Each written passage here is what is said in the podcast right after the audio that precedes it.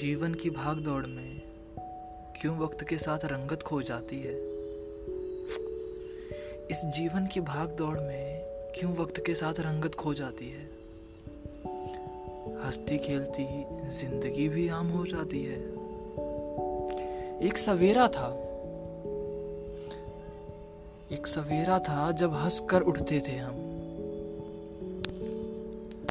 और आज कई बार बिना मुस्कुराए ही शाम हो जाती है। कितने दूर निकल गए रिश्तों को निभाते निभाते कितने दूर निकल गए रिश्तों को निभाते निभाते खुद को ही खो दिया हमने, अपनों को पाते पाते कई बार जो बात हम हज़ारों शब्दों में भी नहीं कह पाते। हज़ारों शब्दों में। वो बात एक कवि मात्र कुछ शब्दों में कह के चला जाता है। ऐसी ही एक कविता की कुछ पंक्तियों के साथ हम शुरुआत करते हैं अपने इस पॉडकास्ट की। हाय, मैं आपका दोस्त Pawan Yadav. Welcome to her show it's tape time I hope you all would stay connected with us the last of the audio आज का टॉपिक क्या है? क्या है आज का टॉपिक आपको पता है, जब मैं बोलना चालू करता हूँ यहाँ पे आके पॉडकास्ट के ऊपर बट आई फील कि यार कोई स्क्रिप्ट लिखने की नीड नहीं है।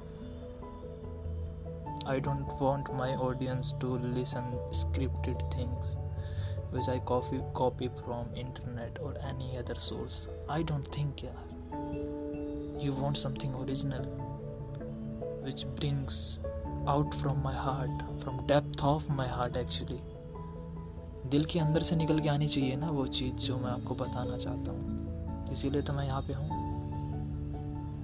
यू नो मुझे पता है कि I am not going to get millions of views on my podcast और समथिंग लाइक दैट मैं यहाँ पे सिर्फ़ इसलिए बोलने आता हूँ क्योंकि जब साल, दो साल, चार साल बाद जब कभी मैं मुड़ के पीछे देखूँगा और उस समय जब मैं खुद सुनूँगा इसको, जब मैं खुद प्ले करूँगा ना इस ऑडियो उस समय मुझे रियलाइज़ होगा कि यार उस समय मेरी क्या मैंटेलिटी थी। मैं क्या सोचा करता था खुद उस समय। सेम चीज़ होती है हमारे साथ। नॉट ओनली विद मी आपके साथ भी होती होगी। आज आप, आज जैसे हैं, अगर आप आज से चार साल पहले या पाँच साल पहले के अपने एक्ट को देखेंगे ना देन यू विल रियलाइज़ कि यार मैं उस समय कितना बचकाना सोचा करता था। मैं आज से करीब चार पाँच साल पहले की बात बताता हूँ। When I was in ninth class जब मैं नाइन्थ क्लास के अंदर था, और उससे पहले मैं एट्थ में भी था, हर कोई होता है यार ऑब्वियसली नॉर्मल सी बात है सिक्स में भी होते हैं फिफ्थ में भी होते हैं, सब में होते हैं। बट जब मैं फिफ्थ एंड सिक्स में था, उस समय पता है, मैं, मुझे ऐसा लगता था कि मेरी क्लास के अंदर जो बच्चे हैं, वो कुछ ज़्यादा ही डेवलप्ड हैं लाइक एक्स्ट्रा ऑर्डिनरी टाइप के हैं। मुझे ऐसा फील होता था कहीं ना कहीं। मैं बहुत ज़्यादा घुल मिल नहीं पाता था बच्चों से, अपने एज ग्रुप के साथ वाले बच्चों से। मैं बहुत ज़्यादा बात वगैरह भी नहीं करता था। I was the boy who got only selected few friends मतलब बहुत कम बातें होती हैं।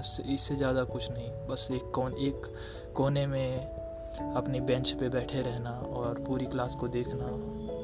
ऐसा भी नहीं है कि मैं बिल्कुल भूत, भोंदू बच्चा था, जो पूरी क्लास में बैठ के कि सारे बच्चे शोर मचा रहे हैं, चिल्ला रहे हैं, मस्ती कर रहे हैं, और मैं बिल्कुल कोने में बैठ के मज़े कर, बैठा हुआ हूँ, मुँह, मुंडी नीचे करके, सर नीचे करके, ऐसा नहीं था। लाइक आई वॉज़ ऑल्सो मैं भी शरारती था, मैं भी बहुत ज़्यादा शरारती था, मैं भी शरारतें किया करता था उनकी ही तरह बट मतलब उस लेवल की नहीं जैसे वो लोग करते थे।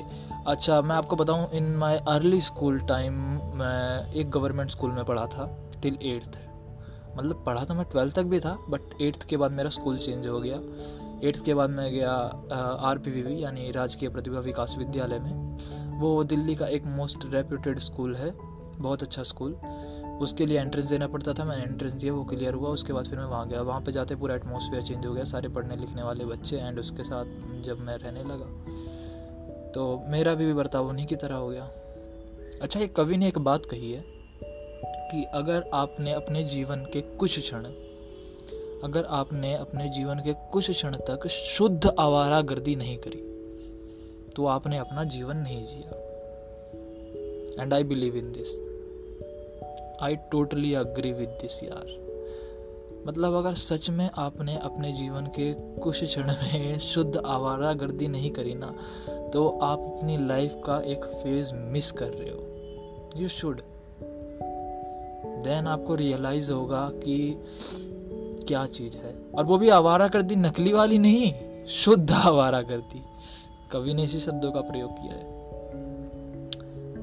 और अच्छा भी कहा है उन्होंने ऐसा नहीं कि गलत कहा है। I am totally agree with him he was totally right and तो मैं आपको बता रहा था कि जब मैं सिक्स से एट्थ तक पढ़ा उस स्कूल के अंदर वहाँ पे मैं आपको बताऊँ किस लेवल के बच्चे हुआ करते थे।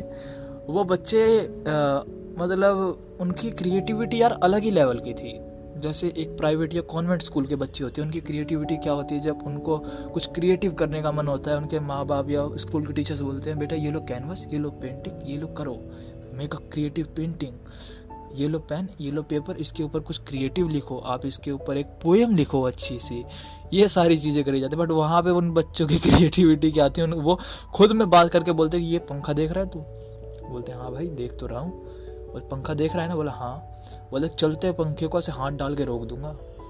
पावर है मेरे में। अब वो लोग ऐसा करते भी थे but I was so scared and उसमें एक अलग लेवल का भी होता तो वो ऐसा कहते थे कि ये पंख, पंखे की पंखड़ियाँ दिखी बोला हाँ. बोला, देख, पंखड़ियों को घुमा के इसको कमल बना दूँगा। हाँ यार। मतलब वो पंखे की पंखड़ियों को घुमा के, वो एक तरीके से डैमेजिंग ही थी बट वो कहते थे कि मैं इसको कमल जैसी आकृति दे दूँगा, यानी एक फूल की शेप दे दूँगा। ये सारी चीज़ें वो किया करते थे। स्कूल से बाहर जाना अलाउड नहीं था रिसेस के अंदर। कि आप स्कूल की दीवार फांद के ऐसे कैसे भी नहीं जा सकते बट वो बच्चे उस स्कूल के अंदर इस लेवल के थे कि लेवल नहीं कह सकते यार। आपको पता है कि परिवेश बहुत सी चीज़ें निर्धारित करता है आपके व्यक्तित्व में भी एंड हर जगह पे। अच्छा जैसे आपने वो कहानी सुनी होगी ना बचपन में, हम लोगों ने कहा था कि एक आदमी आता है, उसमें एक टोकरी टोकरी में बहुत सारे सेब रखे होते हैं और फिर उसके अंदर वो एक सड़ा हुआ सेब रख देता है, फिर उसके बाद सारे सेब सड़ जाते हैं। और एक कहावत भी है बचपन के अंदर, एक गंदी मछली पूरे तालाब को गंदा कर देती है। बिल्कुल सिमिलर वैसी चीज़ होती है and I believe in this मैं मानता हूँ इसके अंदर, बहुत अच्छे से बिकॉज़ मैं बिलीव करता हूँ यार, अगर मैं उस स्कूल के अंदर पढ़ा होता, जहाँ तक मैं एट्थ में पढ़ा। मैं आगे नहीं निकल पाता।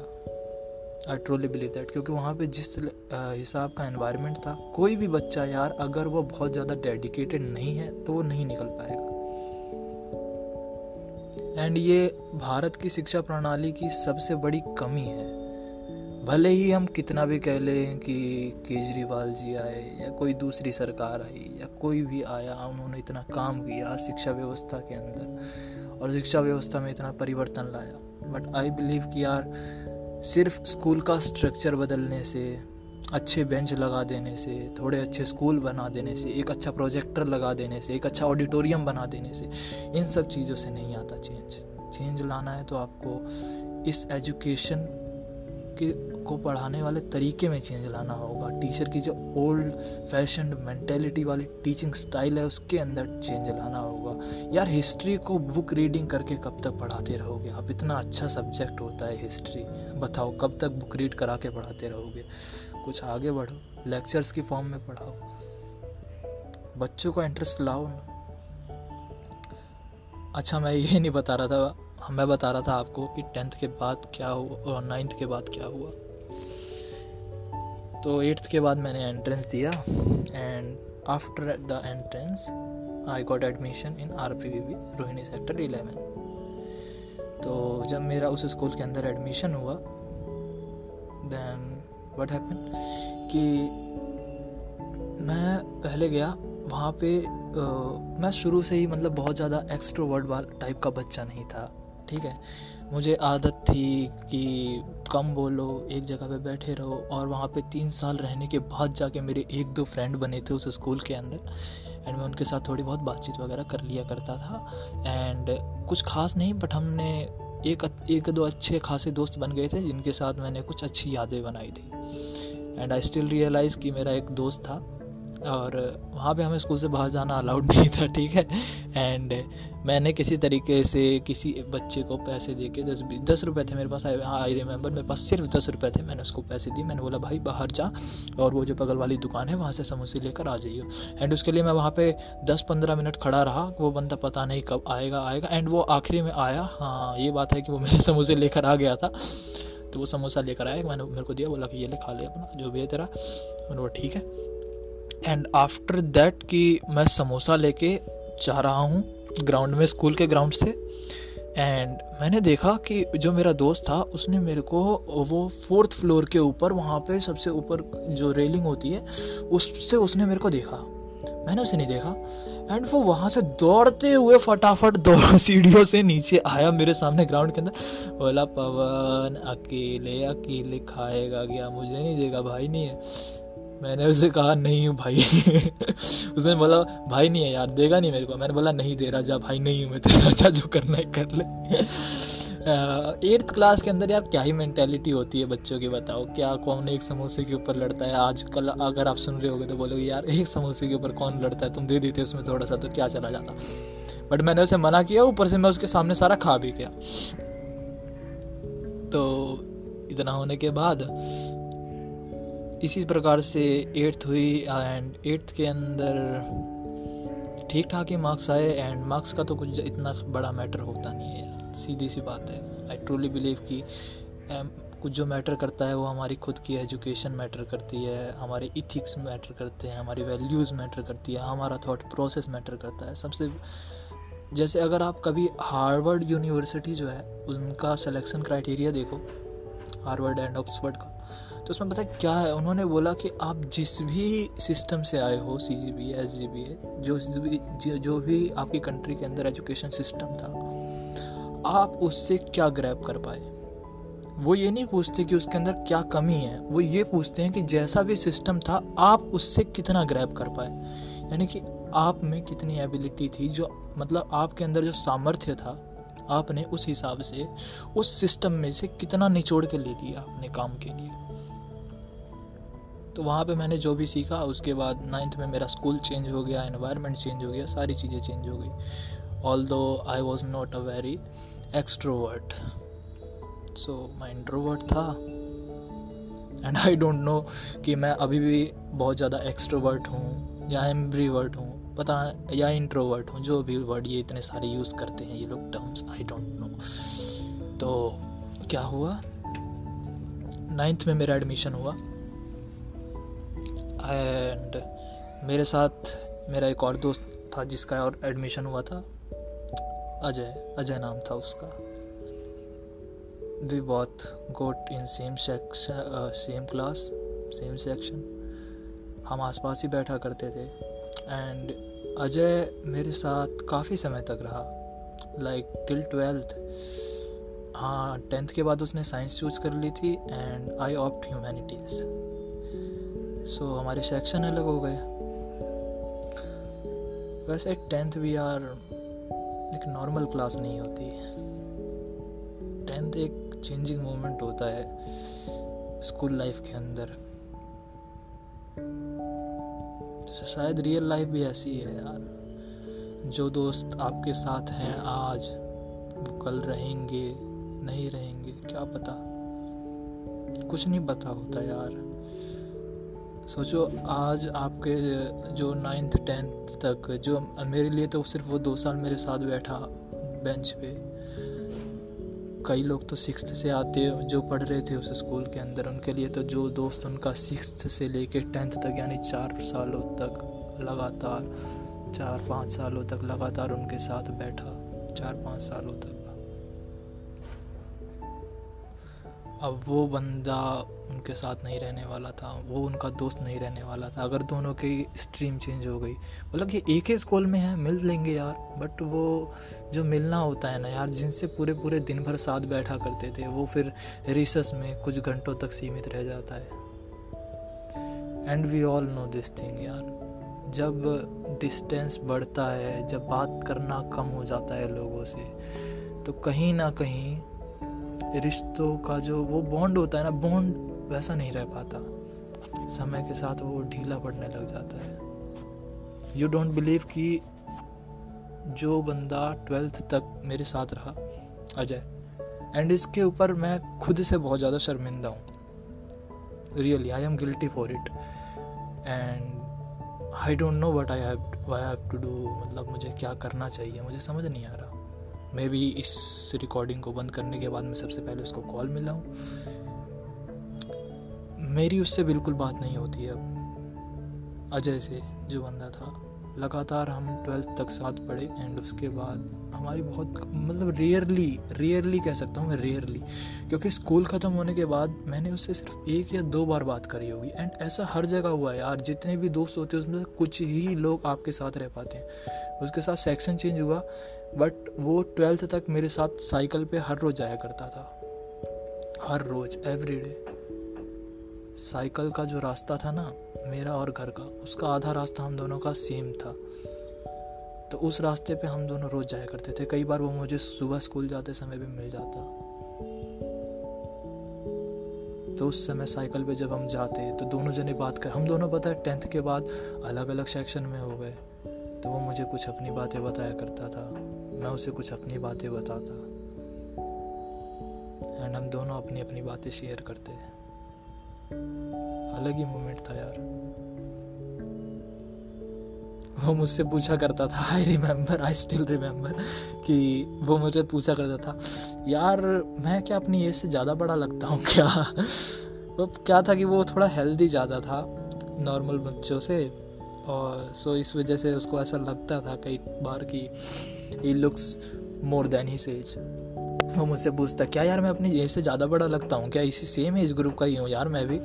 ऐसे बोलता यार कुछ नहीं यार bro you look very handsome and nice बस तेरे को तो अपना हेयर स्टाइल थोड़ा सा चेंज करने की ज़रूरत है एंड ये बी को थोड़ा सेट करके रखा कर, बाकी तो भाई एक नंबर गजब लगेगा. ये सेम चीज़ मैं उसको कई बार कहा करता था मल्टीपल टाइम्स एंड वो वो मेरी बात को मानता भी था, ऐसा कहता कि हाँ हाँ अब की बार मैं अपने बाल बड़े करूँगा, फिर उसके बाद मैं अपना ये वाला हेयर स्टाइल चेंज करूँगा एंड उसके बाद फिर हम दूसरा हेयर स्टाइल रखेंगे। फिर वो मेरे पे ज़्यादा सूट करेगा एंड आई विल आई मतलब मैं और ज़्यादा सुंदर लगूँगा। ये बात वो मेरे से अक्सर कहा करता था बट अगर मैं, वो मेरे से आज मिले, आज के डेट में मिले देन मैं उसे कहूँगा, नहीं यार, कुछ चेंज करने की ज़रूरत नहीं है। You look handsome any outer appearance यार मैटर करती है। लाइक like, आप कहीं पे फ़र्स्ट टाइम मिलने जाओगे तो वो आपके वेशभूषा से देखेंगे आपको।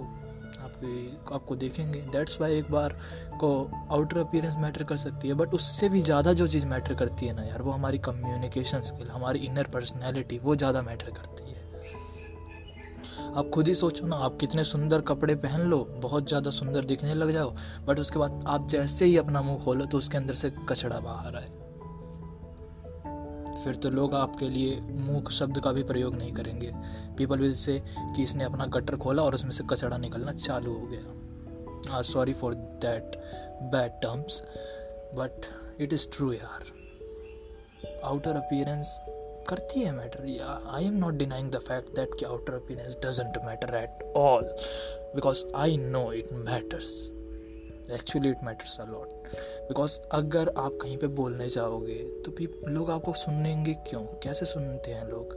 ये एक जनरल मैंटेलिटी है यार। लोगों ने ऐसी मैंटेलिटी बना रखी है ना कि अगर आदमी सूट बूट पहन कर आ रहा है, अच्छे से अच्छा काला सूट पहन रखा है, टाई लगा रखी है then he is a gentleman ये बहुत ज़्यादा अच्छी मैंटेलिटी नहीं है but I think well dressed होना कोई बुरी बात भी नहीं है। It is my personal opinion you can deny from this and आप लोगों को पूरा अधिकार है इससे वे इसका विरोध करने का जो भी मैंने बात कही।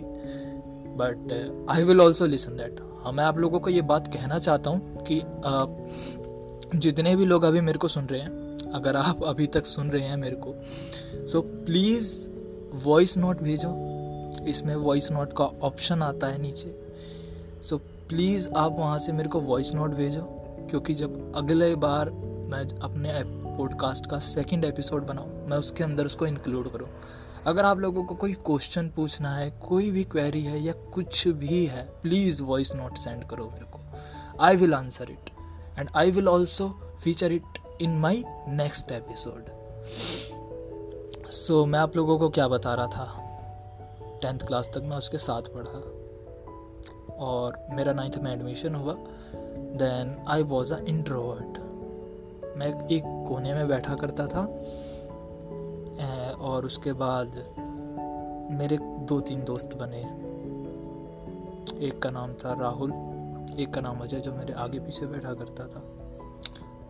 ये वो टाइम था नाइन्थ के अंदर आई स्टिल रिमेम्बर कि ये वो टाइम था जब राहुल अपना रीडिंग के अंदर इंटरेस्ट बना रहा था। He was making his interest in reading books and now he is a very good reader and actually मैं पर्सनली बताऊँ तो यार, मैं बहुत अच्छा रीडर नहीं हूँ। अच्छा क्या, मैं बिल्कुल भी अच्छा रीडर नहीं हूँ। मैं बुक्स पढ़ता हूँ बट बहुत कम। एंड राहुल उस समय अपना रीडिंग के अंदर इंटरेस्ट बना रहा था। उसका स्पीकिंग के अंदर भी इंटरेस्ट था।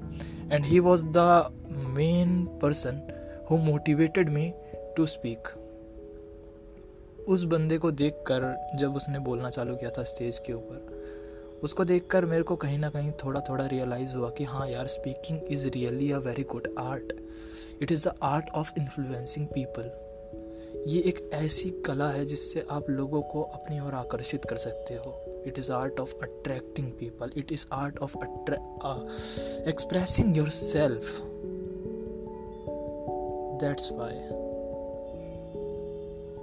मैंने मैंने भी इसके ऊपर थोड़ा सा काम करना चालू किया after tenth but till the time he was with me, i learned a lot of things from him. वो हमेशा नई नई बुक्स पढ़ा करता था ऑलवेज एंड उसमें से नए नए कोड बताया करता था। एंड ये एक रीज़न था कि मैं पॉजिटिविटी से भरा रहा टिल टेंथ क्लास फिर टेंथ हम लोगों की क्लियर हुई एंड आफ्टर द टेंथ हम लोग इलेवेंथ में आ गए, सब लोगों के सेक्शन चेंज हो गए। और वही जैसा मैंने थोड़ी देर पहले आप लोगों को बताया, जो पहले पूरे पूरे दिन भर साथ बैठा करते थे, जिनसे पूरे दिन भर बातें हुआ करती थी, वो सारी चीज़ें चेंज हो गई। सब कुछ चेंज हो गया यार। सब कुछ चेंज हो गया। अब बस उनसे रिसर्च में ही बात हो पाती थी। यू नो वट राहुल मेरे साथ कॉन्टिन्यूसली दो दो सालों तक बैठा था बेंच के ऊपर। दो साल तक हम लोग साथ बैठे थे। एंड जब हमारी टेंथ क्लियर हुई, उसके बाद हम दोनों अलग सेक्शन में चले गए। सोचो, एक डेस्क पे बैठना, रोज रेगुलर बातें होना। बट टेंथ क्लियर होने के बाद आई डोंट रिमेम्बर कि मैंने उससे कभी भी उस तरीके से बात करी हो, जैसे टेंथ में हो टेंथ तक हुआ करती थी। बात करने का तरीका अपने आप चेंज हो गया। उसका नहीं, मेरा नहीं, वो हमेशा था मेरे पास बात करने के लिए जब भी मैं उससे जाऊँ। ये वो never deny me I know but मतलब जो एक बॉन्ड था ना यार टेंथ तक वाला, वो बॉन्ड कहीं ना कहीं टेंथ टेंथ में ही छूट जाता है। एंड चेंज हो जाती हैं चीज़ें धीरे धीरे। फिर eleventh I. A new phase a new phase of life ये टाइम मेरे लिए थोड़ा डिस्टर्बिंग सा था। इसके बारे में किसी और दिन, किसी और पॉडकास्ट में, आगे वाले जितने भी पॉडकास्ट आएँगे, उनमें आगे वाले जितने भी पॉडकास्ट के एपिसोड्स आएँगे, उनमें से किसी एपिसोड में इसके ऊपर मैं ज़रूर डिस्क डिस्कस करूँगा। आप लोगों को ज़रूर बताऊँगा इस टाइम के बारे में। The disturb phase of my life और स्कूल लाइफ लाइफ तो यार बहुत बड़ी है। अभी तो बहुत सी चीज़ें जीनी बाकी हैं। तो ट्वेल्थ आई। इलेवन ट्वेल्थ न्यू फ्रेंड्स अब मेरे और दोस्त बने। एंड ट्वेल्थ ये ट्वेल्थ का जो टाइम था ना यार, इस टाइम पे मेरे को रियलाइज़ हो गया हो गया था कि बोलना एक बहुत अच्छा आर्ट है एंड मेरे को ये वाली स्किल अपने अंदर डेवलप करनी है। And I started working on it मैं अकेले में प्रैक्टिस किया करता था। आई स्टिल रिमेंबर मैंने पहली बार जब स्टेज के ऊपर बोला था तो मेरे पैर पूरे काँप रहे थे ऐसे। मेरे पैर पूरे हिल रहे थे, मेरे हाथ भी काँप रहे थे। एंड मैं अपने हाथ में एक पर्ची पे लिख के गया हुआ था कि ये पर्ची में जो लिखा हुआ है, ये सब जाके वहाँ पे पढ़ दूँगा।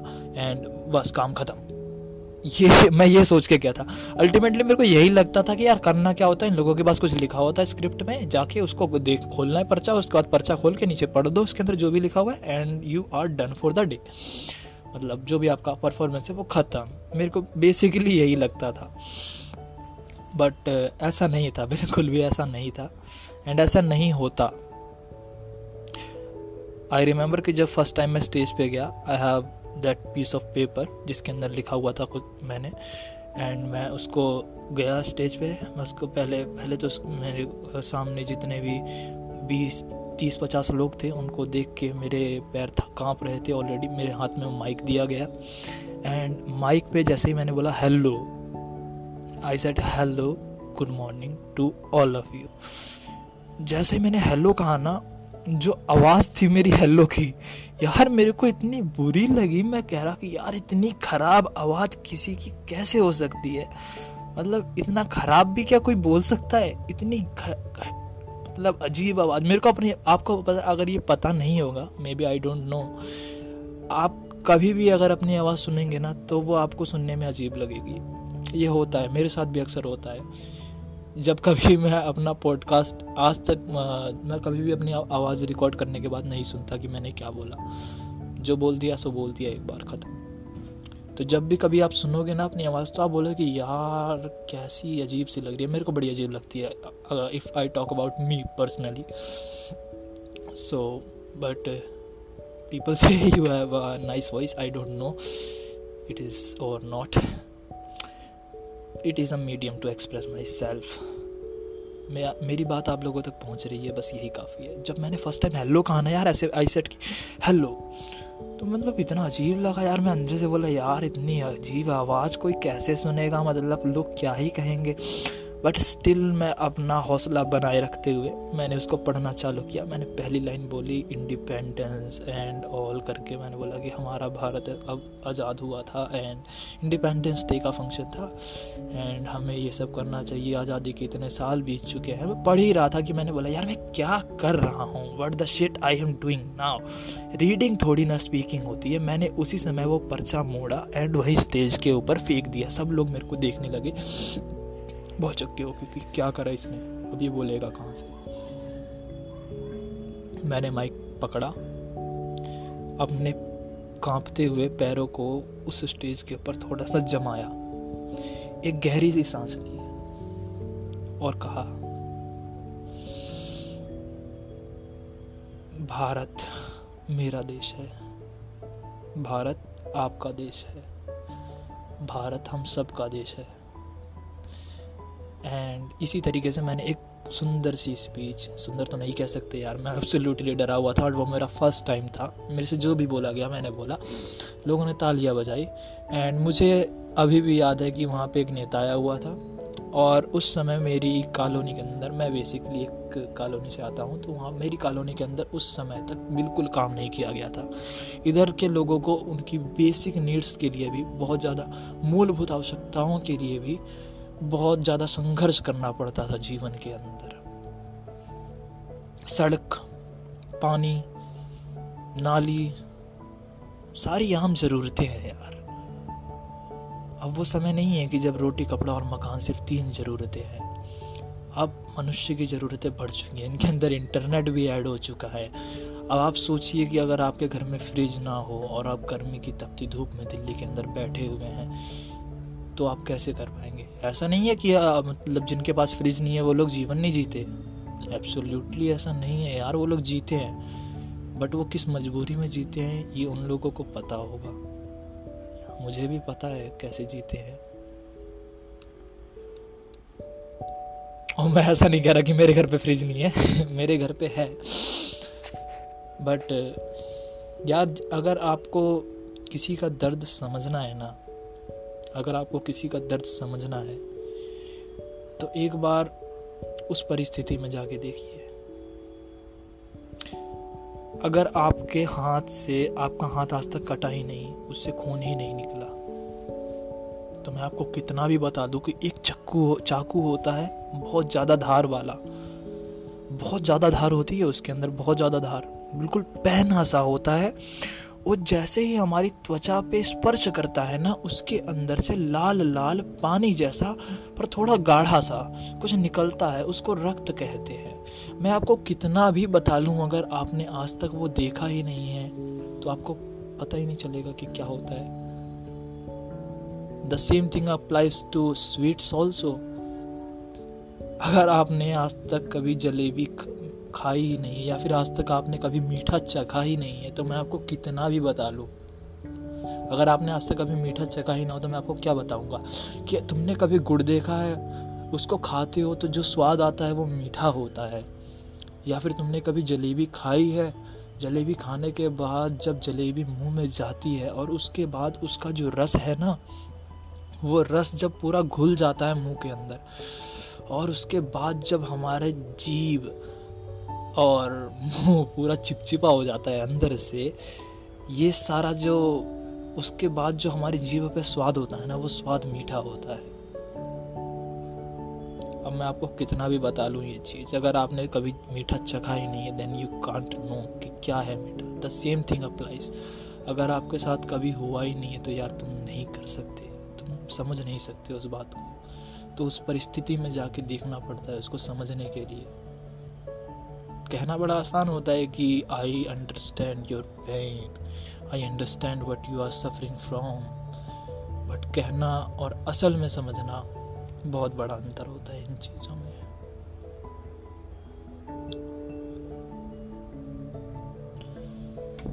मैं ट्वेल्थ में गया। न्यू फ्रेंड्स बने। नई बातें हुई। ट्वेल्थ वॉज़ अ फ़ेज़ जब एक्सट्रोवर्ट बनने का मैंने ट्राई किया, मैंने सोचा कि कैसे अपनी बातों को एक्सप्रेस करूँ, कैसे पब्लिक स्पीकिंग के बारे में और ज़्यादा सीखूँ देन ये चीज़ ऐसे अचानक से नहीं कि मैं किसी बड़े से स्टेज के ऊपर चला गया and I started speaking because I know अगर मैं कभी किसी स्टेज के ऊपर गया and you know the fact that was not only the first time when my legs were shivering on the stage वो पहली बार नहीं था। उसके बाद जब कभी ऑडियंस का स्किल जैसे जैसे बढ़ता जाता है ना, और वो कप कपाहट धीरे धीरे बढ़ती जाती है, कभी भी स्टेज के ऊपर जाओ। जब मैं अपने पर्सनली बता रहा हूँ कि जब मुझे कभी स्टेज के ऊपर जाना होता था, अभी नहीं। जब वो मेरा पहली दूसरी बार था जब भी मुझे स्टेज के ऊपर कभी जाना होता था मेरे दिल में थोड़ी से ऐसा लगता था कि जैसे दिल के अंदर से धक धक धक धक धक धक धक धक धक धक धक दिल और ज़्यादा तेज़ी से धड़कने लग गया हो हाथ थोड़े से से हिल मैं अपनी उंगलियों को हिला रहा होता बोलो यार क्या होगा हाउ विल आई मैनेज अगर मेरी परफॉर्मेंस ख़राब हुई तो लोग क्या सोचेंगे लोग क्या हंसेंगे तो नहीं अगर मैंने कुछ बेकार बोल दिया तो ये सारा फियर अंदर कहीं ना कहीं होता है एंड जो लोग इंट्रोवर्ट होते हैं ना, वो पता है, अपने आप इंट्रोवर्ट नहीं होते यार, उनका भी यही रीज़न होता है। वो लोग सोचते हैं ना वो बोलने से पहले वो लोग ये सोचते हैं कि मैं ये बोलूँगा तो सामने वाला क्या सोचेगा या लोग क्या सोचेंगे? वो लोग ना इस बात को ज़्यादा सोचते हैं। एंड आई वुड से कि नहीं सोचना चाहिए यार। आपको पता है, असल में आप जैसे आफ्टर जब मैं ये पॉडकास्ट स्टार्ट करने के बारे में सोच रहा था देन आई वॉज़ थिंकिंग कि who will listen me and why would they listen me कौन सुनेगा मेरे को? और कोई क्यों सुनना चाहेगा यार मेरे को अपने दिन भर के बिज़ी शेड्यूल में से? जितना भी टाइम निकाल के कोई क्यों सुनेगा? I am not a very good radio जो कि at all and I was not a very good speaker who can indulge many people in my podcast मैंने सोचा कि कौन बनेगी मेरी ऑडियंस जो मुझे सुनेगी इतनी देर तक? बट देन मैंने सोचा यार क्या ही फ़र्क पड़ता है ना? सच में क्या ही फ़र्क पड़ता है बताओ। कोई सुने ना सुने। कोई बात नहीं नहीं सुनेगा तो। और एंड आपको पता है जो हम ये बार बार सोचते हैं ना कि लाइक हम्म, जैसे कैसे बताऊँ मैं आप सभी लोगों को? जैसे हम ये सोचते हैं कि हम्म, लोग क्या सोचेंगे हमारे बारे में? असल में मैं आप लोगों को एक बात बताऊँ तो किसी के पास इतना टाइम ही नहीं है सोचने का। इस बिज़ी वर्ल्ड में किसी के पास इतना टाइम नहीं है सोचने का आपके बारे में। सब लोग अपने बारे में सोचते हैं एंड उनके खुद के बिज़ी शेड्यूल में हज़ारों वर्क होते हैं। एंड अगर आप कुछ करेंगे भी, कुछ गलती भी करेंगे तो दे विल इग्नोर इट कोई इतना ध्यान ही नहीं देता।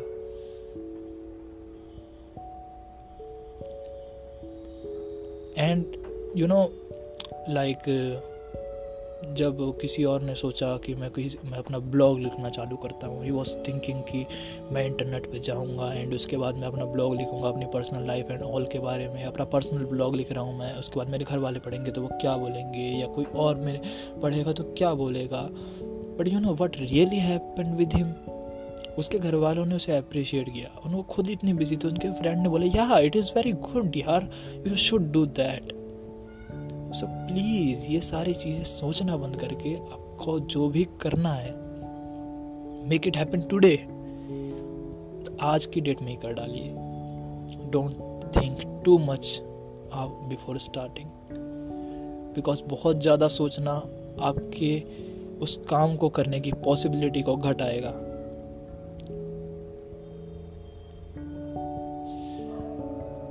आगे की बातें हम अपने नेक्स्ट एपिसोड में करेंगे। मैं आपको बताना चाहता हूँ, अगर आप अभी तक यहाँ पे सुनते हुए आए हैं आई डोंट थिंक कि कोई इतना ज़्यादा सुनेगा, किसी के पास इतना ज़्यादा टाइम होगा कि कोई यहाँ तक आ पाए। बट अगर आप यहाँ तक आए हैं so please share it with your friends and I am also here to listen you so अगर आपकी भी कोई मेमोरीज हैं या फिर आपके पास भी कोई अच्छी यादें हैं so please send voice message to me on this platform और in personal I would include in my next episode so thank you all for listening me love you all love you all guys